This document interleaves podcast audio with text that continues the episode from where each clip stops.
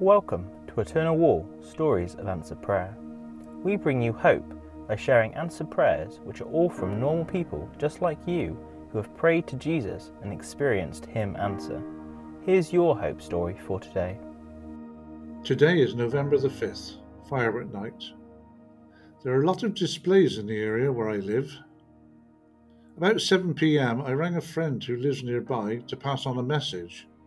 But before I could tell her, I heard a dog she was looking after overnight panting very loudly.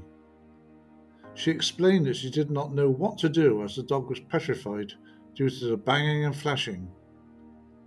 The dog was shaking violently and would not even enter her garden for a quick visit. She thought that she might have to stay up all night.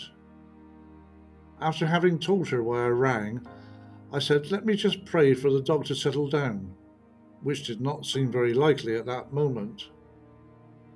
About 8:30 she rang me very excitedly to say that the dog had settled and was completely normal, anticipating a normal night's sleep for herself and the dog.